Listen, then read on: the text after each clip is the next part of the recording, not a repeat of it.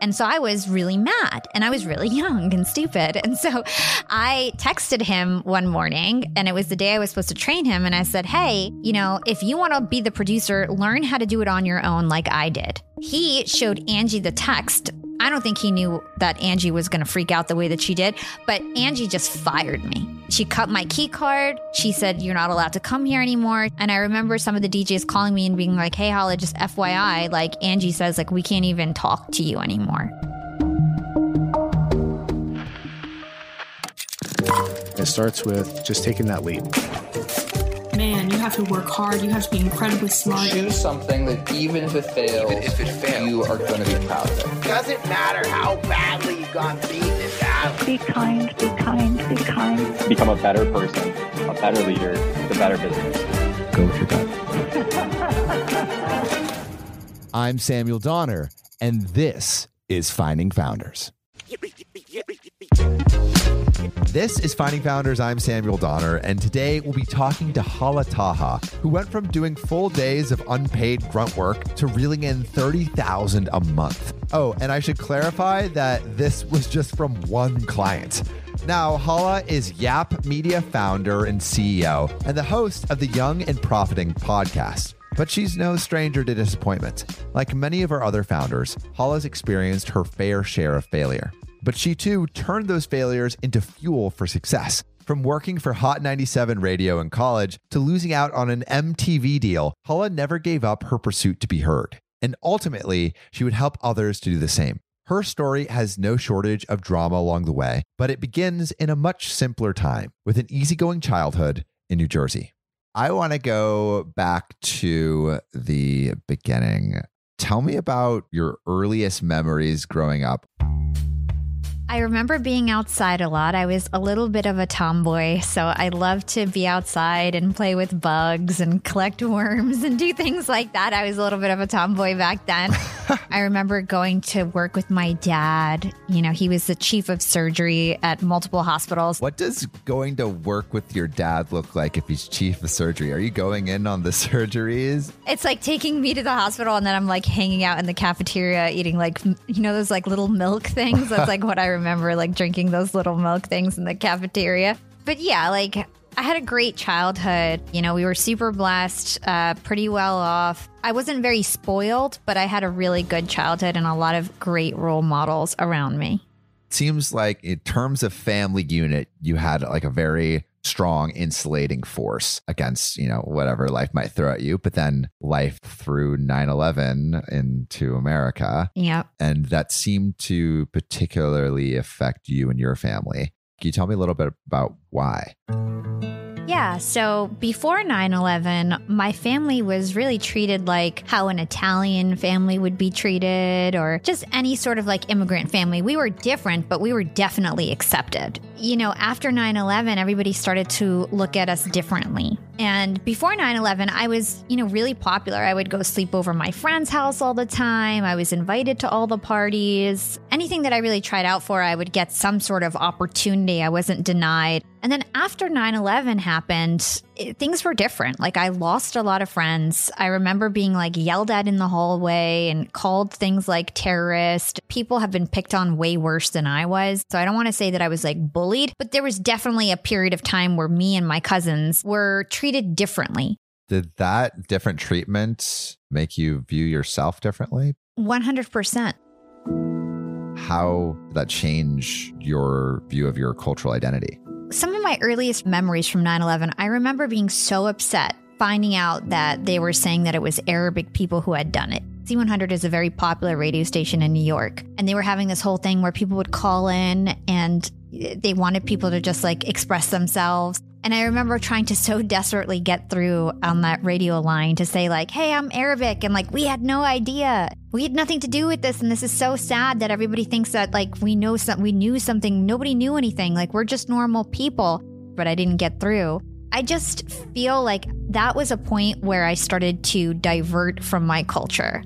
I was like very ashamed of being Arabic and Muslim. The other thing that happened is I sort of alluded to this is I stopped getting opportunities. In high school, I tried out for cheerleading. I didn't get on the cheerleading team. I tried out for volleyball. I didn't get on the volleyball team. I was in the plays, but I was never the lead, even though I used to be the lead in middle school and uh, elementary school. You know, I never got the lead part. When this was happening, did you know that this was because of racism, or did you think that it was because of your ability? Looking back, I feel like I had some sort of inkling, especially with like the musical things, because I literally had the best voice in school. And so when I didn't make the talent show, I knew that was racism. Everything else, I feel like, you know, maybe I wasn't the best volleyball player, you know, or maybe I wasn't the best dancer to be a cheerleader. Who knows? It was disappointing, but I feel like it gave me thick skin.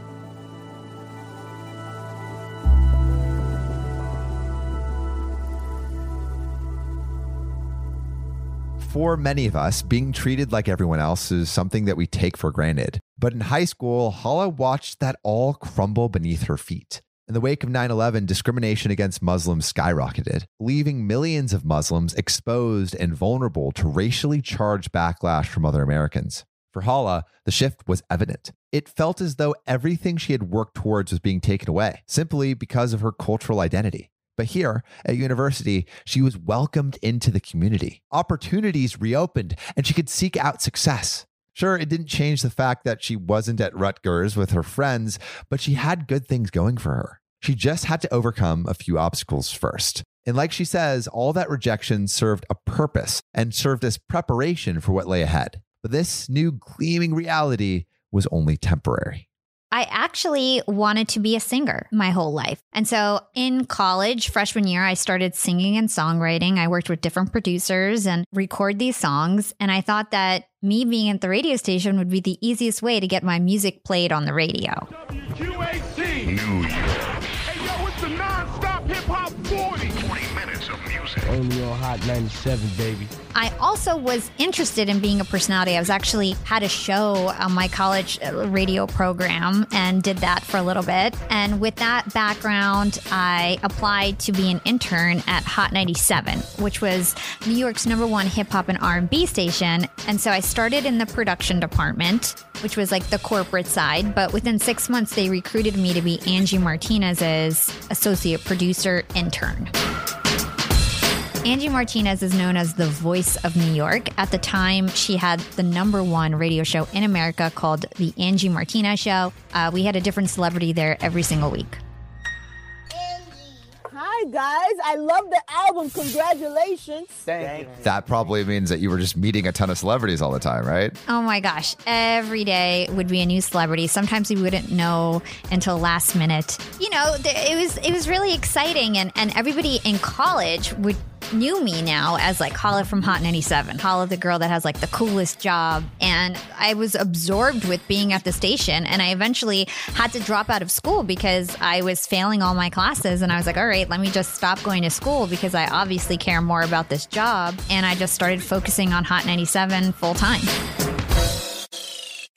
when you were quitting school, what was the roadmap that you had in your head where you're like, okay, this is this is the dream? Well, I thought I was going to be the next Angie Martinez. I was being primed to be talent for the station and they even had me recording commercials on air, you know, and and I was like one of the voices of Hot 97. So, I thought that I was going to be a personality eventually. And I probably would have had I, you know, just worked for free for an extra 2 years or so. I probably would have ended up on the radio station, but things didn't work out as planned what happened was is I really just wanted to get paid. I wanted to be an official employee so that I could tell my parents like, "Hey, like I actually am an employee because they used to kind of tell me, "What are you doing? They're not paying you. Why are you doing this?" And so a paid job opened up. Uh, Angie Martinez's producer was kind of lazy and he got fired. And I had been traditionally and historically doing his job. And this kid that I was really good friends with, his name is DJ Drewski they hired him to be the producer and they wanted me to train him. And I still wasn't being paid, and he was already getting paid. And so I was really mad, and I was really young and stupid. And so I texted him one morning, and it was the day I was supposed to train him. And I said, Hey, you know, if you want to be the producer, learn how to do it on your own, like I did he showed Angie the text. I don't think he knew that Angie was going to freak out the way that she did, but Angie just fired me. She cut my key card. She said, You're not allowed to come here anymore. She said, Nobody can talk to you anymore. Why do you think she was so strict? I think part of it was she felt like, Hala, I'm giving you like a golden ticket to be on Hot 97. Like every girl would be in your shoes right now. Give me a break. So maybe she felt like I was ungrateful. So, how did you cope with that? Because that's like your identity, that was your path. You dropped out of school for that. What was the aftermath of that like? Well, I felt like the world had ended. I felt like I lost my identity. My Twitter was like Hala from Hot 97. Like That's how everyone knew you too. That's your whole community. Like that's that everything. was everything. All my best friends worked at the station. All my mentors worked at the station. It it literally was such a stab in the heart. And then especially having done that all for free, I was like, what did I do? I ruined my life. And so I quickly thought of a new idea. And I feel like one of the reasons why I'm mm-hmm. thankful that I got no opportunities in high school is because I was so used to rejection. And so for me, like it was like another rejection, and I'm so quick to get back on my feet. So, as it turns out, those rough high school years didn't prove to be so worthless after all. Now, when faced with rejection, Hala knew how to weather it, but getting to this point wasn't easy. She poured everything into these unpaid hours, and at this point, her identity was completely consumed by the station, something that made the forced departure all the more difficult. I mean, think about it. She quit school to pursue this opportunity. And for what? There was no backup. She had adhered to the idea that she needed to pay her dues, to suffer in order to succeed. But the idea that people have to tolerate a toxic work environment to be successful is an outdated concept that perpetuates abuse. In retrospect, Hala can see it for what it is. But at the time, it was a carrot and stick lifestyle. So when she lost her job, she had no other choice but to reinvent her path to success. And she already had a new idea brewing. So I got fired, I think on a Thursday. And by Sunday, I was working on my new idea. And I had the idea to start strawberryblunt.com, the sorority of hip hop. And it was going to be a hip hop and entertainment blog site. At the time, blogs were super hot. That was like the new hot thing. I had been blogging for DJ Envy. And so, like, I knew how to blog and how to use WordPress. And I was like, I could figure this out. And I started recruiting girls on Craigslist and Twitter. And like two weeks into it, I had 14 girls signed up to the sorority of hip hop. It was girls from all over the entertainment industry. What do you think the underlying emotion that was fueling the sorority of hip hop? Like, what do you Oh, think it that was emotion revenge. was? I was like, no one's going to blackball me from this industry. And I got my revenge. And with three, within three months, we were one of the most popular hip hop sites in America. And I figured out how to hack Twitter. So basically, what we would do is every time we had a blog post, we would at a celebrity in the title.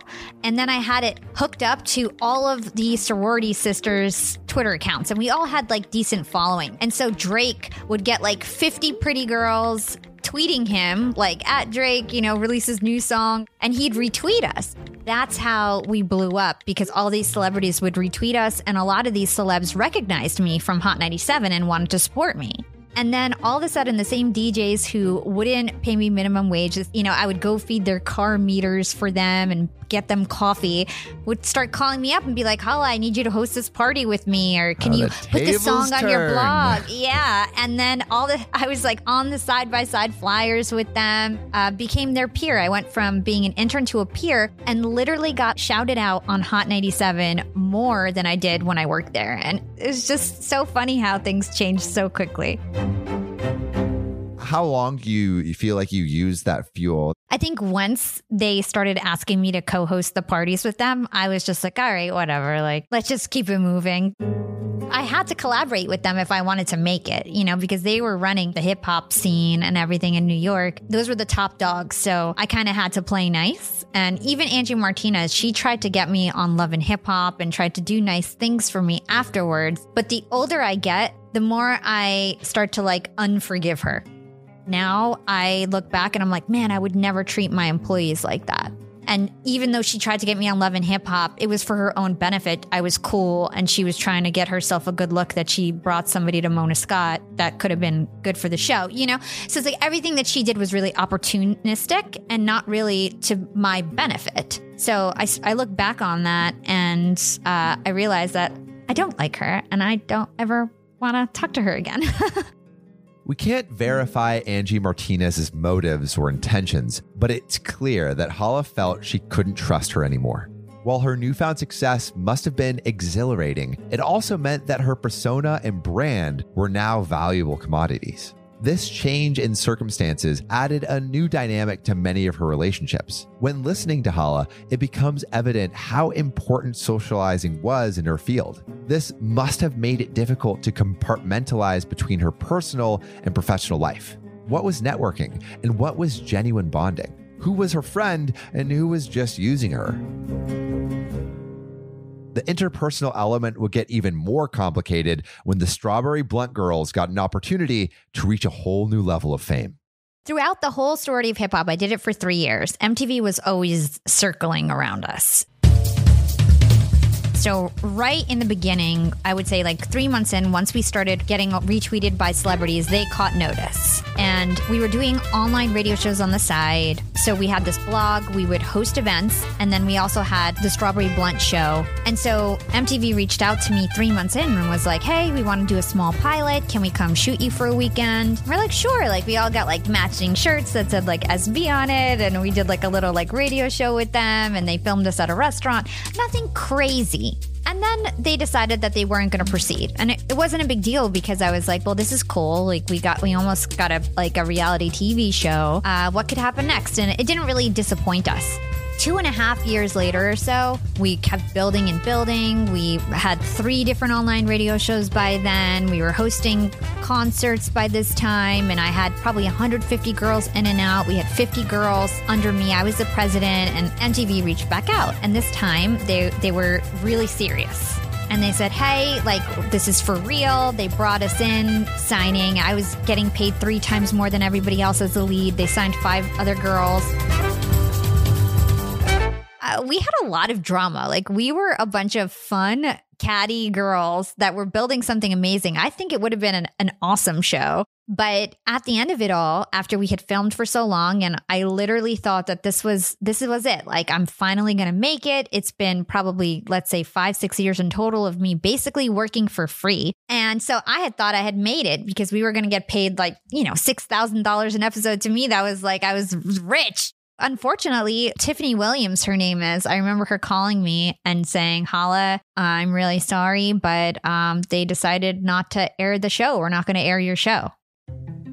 And I, I just remember like hysterically crying right away and, and being like, What do you mean? Because I had just felt like, again, like, what do you mean? Like, you filmed me all summer. And also, all the girls hated each other now because they kept trying to get us to fight with each other. And I remember feeling like, oh my gosh, I can't do this anymore. I told all the girls, I was like, I want to pretend that we're going to shut down. And we did this whole, I was like, I just need a two week break. Let's pretend that we shut down. Let's put out a campaign and we can make it like funny and then say, like, just kidding afterwards. So we did this whole campaign Strawberry Blunt shut down, Strawberry Blunt shut down. And then two weeks came and I was like, I don't want to start this again, guys.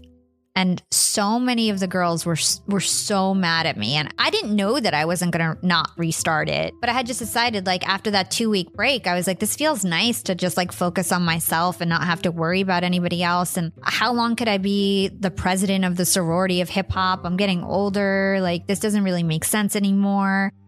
Do you think you lost sight of why you started this and what it meant through the show? Oh, I think that we would have been huge if I had just held on another six months. I feel that I was so close to striking gold. Something snapped and I was like, I can't do this anymore. And I just shut everything down. What do you think it was? Well, there were so many things wrong with what I was doing. Like it was called strawberryblunt.com. And that's wasn't the best for brands. We did get sponsored. We got sponsored by American Apparel and Reebok, everything like that, but that's kind of bad. And everybody knew us as the Strawberry Blunt Girls. And I was like, how can I grow into this? I can't grow into this. Like, why did I call it that? It was cool at the time, but now I feel like I've grown out of this. And then also, I felt like everyone was getting older. And I just thought, what are we going to be? The sorority of hip hop forever? This doesn't make any sense. But you said you were close to striking gold. So, like, what do you think you weren't seeing then? We could have gotten a show anywhere. Oxygen wanted us, Bravo wanted us, VH1. I was just so set on MTV. I was like, well, if MTV doesn't want us, I don't want anything. Now that I see how everything panned out for myself, I'm okay with the fact that we didn't get a reality TV show on MTV because that might have ruined the rest of my career. But the reason why I decided to really stop the sorority of hip hop is because the girls who worked for me, I felt like didn't appreciate everything that I did. I was the one who was building the website and who basically had to work full time on this and giving everybody all these opportunities. I just want to be responsible for myself now. I felt like it was an amazing experience and I wish it would have worked out a little bit better. But I also felt like I needed to be successful on my own before I could make anybody else successful. And so to start pursuing that success, you went back to school and eventually that led to HP.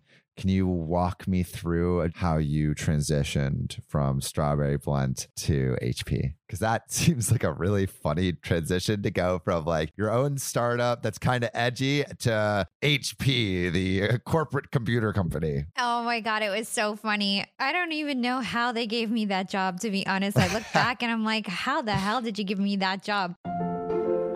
So I decided to get my MBA. I had graduated my undergrad with a 2.3. I had a terrible undergrad, so it was very difficult to be into school. My first choice wasn't MBA. I wanted to be a speech language pathologist because I wanted to use my voice. My siblings thought that that's all I could do. And they were like, you should just do that. It's 80 grand a year and like, you'll be fine, you know? And so I was like, okay, fine.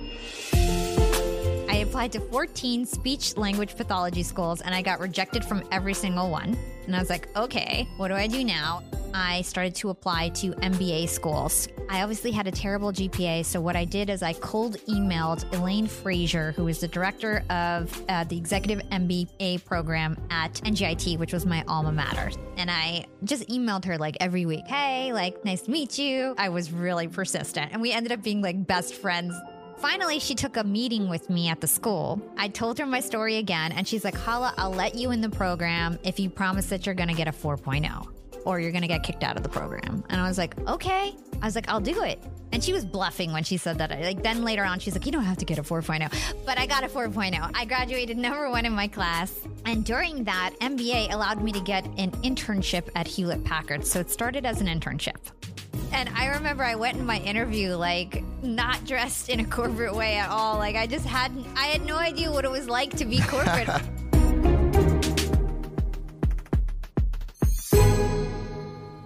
I ended up getting a job there and I got promoted very fast. I got promoted like 4 times in 4 years. I was an entrepreneur, so I took those skills and became an entrepreneur within the company. And I was literally the face of the young employees. What does that mean? HP had 300,000 employees all over the world. It was one of the biggest companies in the world. Huge. Huge. Yeah. And so there was, you know, 7,000 or so young employees that I could lead. My specific office had no chapter of the Young Employee Network. I went around and signed petitions to start our own Young Employee Network, and then I was the president for two years. And I started every single cultural event that the office had. I started their Christmas party, their holiday party, and got a lot of attention. That's why I got promoted so much because I would literally have to always be like, "Hey, CEO, can I have five grand for the summer picnic?" Like you know, and then like try to like pitch these ideas. And so my next thing was, okay, I'm going to be the president of the Young Employee Network. All my peers wanted me to do it. Yeah, you were putting in the time and the effort, and you, I put in the work. I deserved. It. You were the face. I was the face. I deserved it. People like submitted video submissions to like pitch for me and vouch for me to be the Global Young Employee Network president. And they didn't give it to me. They gave it to a kid who is brand new in the company and never even had any experience with it at all. They give it to a, a, a guy, and I was pissed. Did that just feel reminiscent of those past rejections? I was, oh my God, I was like, not again. It was working for free again. On top of my regular job, I was doing culture work at HP for free. It was the final straw. I was like, I can't do this again. I kept contributing to something that I don't own, and now I want to own my own thing. So I had the idea of starting Young and Profiting Podcast, and I think I took part of the name from the Young Employee Network. And I was like, you know what? Screw leading 7,000 people. Let me lead 7 million people. So I said, I'll start this Young and Profiting podcast, and the rest is history. There's this classic advice that you have to go above and beyond to succeed. While this is often true, this mentality can lead employees like Hala to get taken advantage of. It's easy to fall into this trap, especially when you're passionate and love what you're doing. At Hewlett Packard, Hala had gone well past the bounds of her job description to make herself indispensable, just like she did at Hot 97. But when she was passed over for a top leadership position, everything changed. In an instant, all the countless hours of work would have felt like thankless exploitation, a painful feeling she'd felt before. She'd invested so much time into her work, and it was beginning to look like she wouldn't get a return on that investment. But this rejection wasn't a dead end. It reignited her creativity and entrepreneurial spirit. Now, Hala was ready to invest in herself. It was right before winter break, December 2017. I was at Hewlett Packard and everybody was saying, What are your New Year's resolutions? We were sitting in the office and everybody was going around talking about their New Year's resolution. And I announced, I'm starting a podcast and it's going to be ready by the time we get back from break. And that was not the case. I thought I could get this podcast launched in 12 days and I like didn't even make a dent. I ended up launching in April 2018, but I had all this radio experience. So Young and Profiting Podcast is like my fifth show. It took me like two, three months to, to get together. It was so much work. I had music. I interviewed like two to six people per episode. I would chop it up and narrate in between. I literally wrote an audiobook for my first episode. It was called First Impressions, but it was amazing. And honestly, I don't regret it at all because I got so many fans right away who were fanatical. And a lot of them ended up working for me. They, they reached out and said, Hey, your, your show is amazing. I want to just intern for you. I want to volunteer for you. And so by episode two, I had my first volunteer, Timothy Tan, who's now my business partner. And by episode eight, I was getting huge guests for like how small I was. And it was because we had such a quality show. I had 10 volunteers in a Slack channel who were helping me. Some people would do my videos. I had one guy running my website and like helping me with graphics. Because from the start, I had no intentions of monetizing. I never knew any of this would happen. I literally thought it was just going to be a hobby. I was going to work corporate for the rest of my life, and that this was just going to be a hobby I did on the side. And the reason why I put out this show is because I wanted a way to share everything that I had learned. I had entered corporate really late in life and thought that I was going to be really behind my peers, but I quickly got promoted. I had made my first six figures. At the time, I was like, I'm successful and I want to teach other people how to be successful because I was a failed entrepreneur. And I did figure my life out. And I felt like I had a lot of entrepreneurship experience, but now I had corporate experience and I could talk to all different types of young people who were trying to make it. And I think that I came about it with so much care.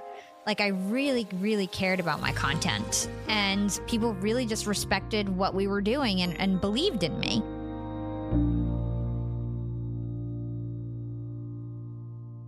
even though I was getting big guests and getting downloads, I was growing my LinkedIn following. It wasn't until my downloads really skyrocketed. And it all started because I had grown my LinkedIn following in tandem with my podcast, but I was really good at hacking LinkedIn. And so after I didn't get the Young Employee Network presidency, I left and started working at Disney streaming services. I ended up moving to New York and I would have to take the train into work. So every morning on the train, I, I would write my LinkedIn post, and every way back, I would do all my engagement and comment engagement. And I ended up growing my following on LinkedIn to about 60,000 followers over like a year and a half. Then I reached out to all the apps, not knowing what I was doing. I was just shooting my shot. And I was like, hey, Castbox, uh, I have 60,000 followers on LinkedIn. They're super engaged. Let me do a contest for you. And in exchange, could you feature me in your app? So all these apps started featuring me inside. And at the time, I didn't realize that these were paid ad spots that people would pay like 10,000 to do. And only people who were in podcast networks really got those opportunities. All of a sudden, I went from getting like 4,000 downloads a month to like 10,000 or 15,000 downloads a day. And my show blew up. And then I landed the cover of Podcast Magazine January 2021, which was huge. The other turning point was the fact that all the guests that came on my show would always ask me the same thing. They'd get off the show and they'd be like, Hala, who does your marketing? They always thought I, I paid for it. And I'd be like, oh, I've got like these volunteers. You know, I'm in marketing. I know how to do graphics and videos. So I would teach my team. And then they would say, well, could you do that for me? And I would say this over and over again. I'm really busy. I have a job. I, this is a hobby. I'm sorry. Like, I, I can't help you. So, Heather Monahan, she came on episode 52 or something like that, and she would not leave me alone. She reached out to me and she was like, Hala, your videos are amazing. I need to take a call with you.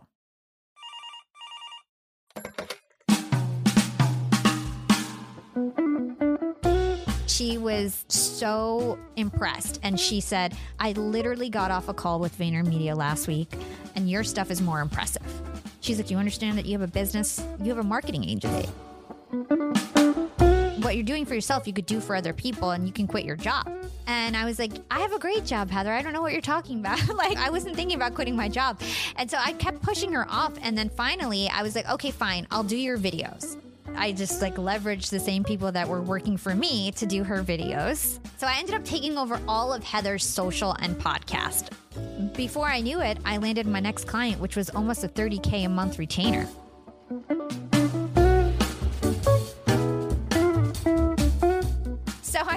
Guy, his name is Jason Waller, and I grew his show to number one. And he invited me on his podcast, and he knows Heather. He was interested in my services. And me and Tim were like, let's just put 10K on every service. And it turned out to be almost a 30K retainer. And so a, a lot of our volunteers that were working for us for free started getting paid at that point.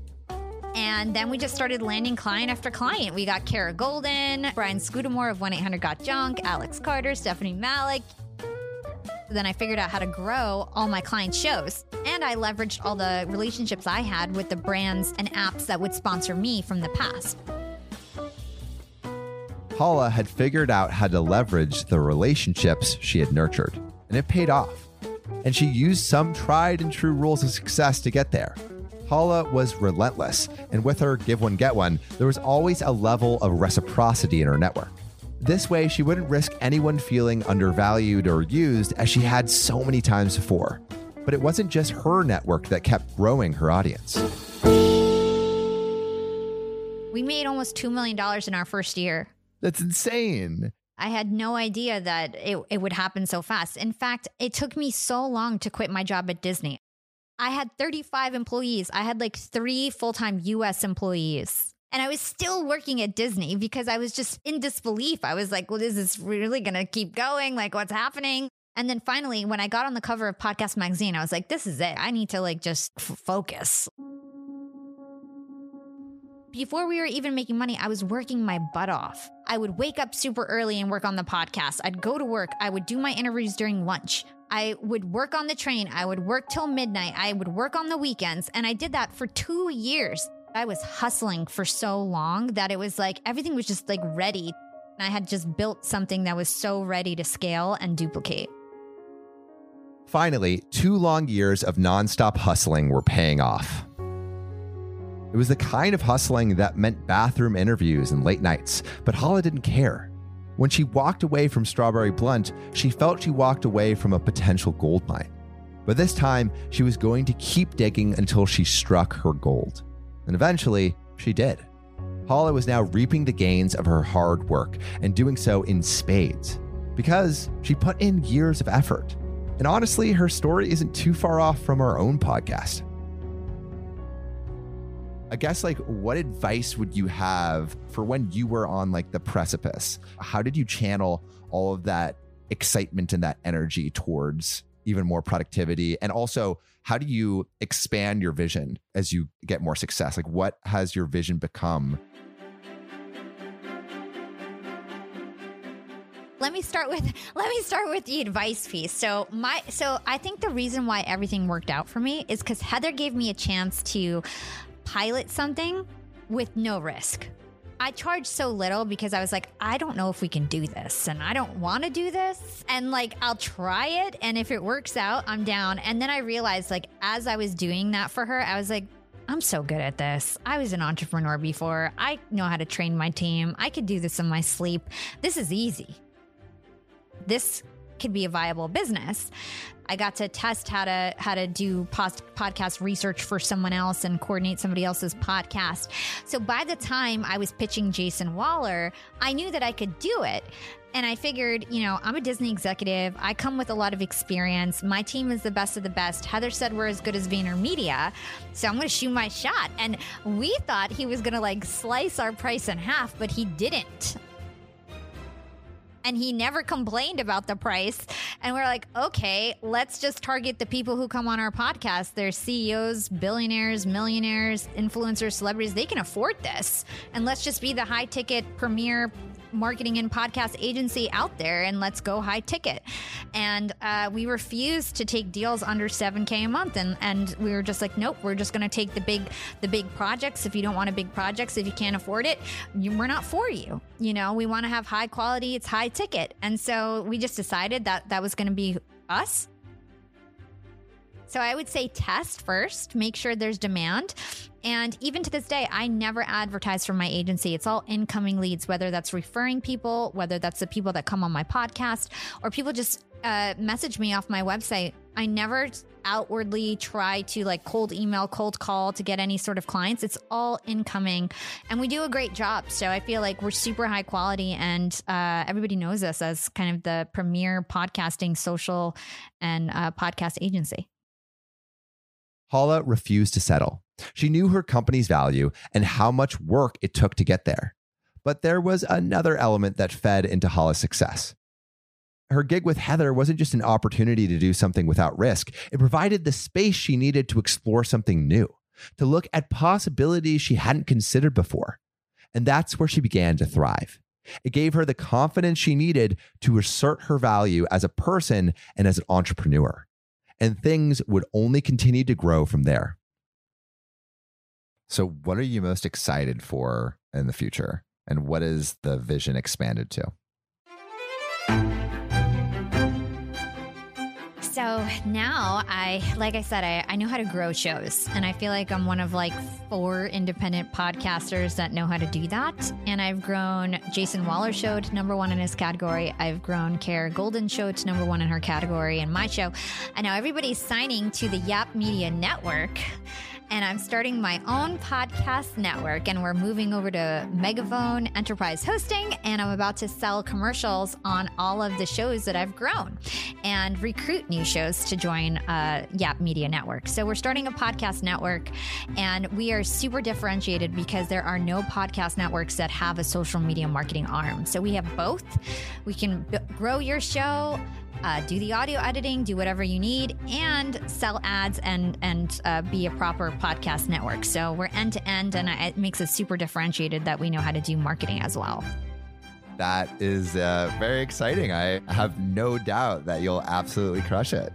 Thank you so much for coming on. I'm really excited to get into editing this. And also, like, I think the, the team is going to be excited to listen to it too. You're super talented, Sam. I'm really excited for you. I feel like this whole process and the output that you create is magnificent. And I, I have no doubt that you guys are going to be just as successful. I, I see it in you. I feel like we've got the same kind of like vibrant energy. And I just wish you the best. Yeah, you definitely have vibrant energy. You, you, you put it out there. Thank you.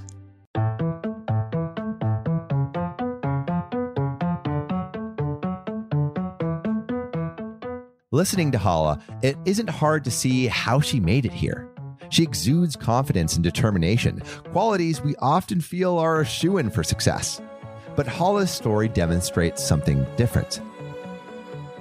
Sometimes success is beyond our control, as it was at Hot 97 when Hala worked tirelessly only to realize that she was expendable. It was this rejection, however, that served as fuel for something different, something better. She would prove to herself and others that her relentless drive wasn't disposable, that her skills had value. And this time, when she was in the driver's seat, she'd ensure that her employees wouldn't experience what she did. Her story is a reminder that, yeah, rejection is going to happen, and yeah, it might suck. But at the end of the day, this is your journey, and your work has value. So while a lot of things aren't in your control, it's important to remember that there are plenty that are. So whether it's a rejection email or a promotion you didn't get, don't let it deflate you. Use it as fuel to propel you. You might find yourself surprised at the kind of results you get.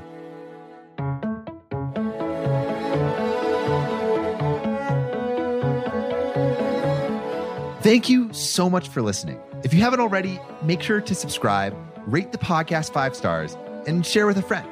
If you have any questions or comments, DM us at Finding Founders Podcast on Instagram, LinkedIn, or Facebook. Finding Founders is produced and hosted by me, Samuel Donner. Our Chief of Staff and Operations is Jessica Lynn. Our audio editing team lead is Adrian Tapia, with support from Irene Van Berkel, Matt Fernandez, Renee Buchanan, Sophia Donner, Maura Lynch, Zoe Maddox, Ashley Jimenez, Michael Chung, Nicholas Guzman, Aaron Devereaux, Sanessa Gisley, and Lois Choi. Our outreach and research lead is Kenny Ong, with support from Sarah Hobson, Melody Sopani, Cherise Tan, Jake Wiley, Ibadat Rai, and Mecca Shelton. Our writing team lead is Elizabeth Bowen with support from Abigail Azurdia, Elise Caldwell, Jake Wiley, Jordan Ortiz, and Sanessa Gisley. Our design team lead is Shruti Ramanand with support from Sohel Amatya, Tiffany Dang, Jonathan Wass, and Diana Marie Candezo. To see more of what we're up to, subscribe to our newsletter at findingfounders.co. Thanks again for listening and see you next week.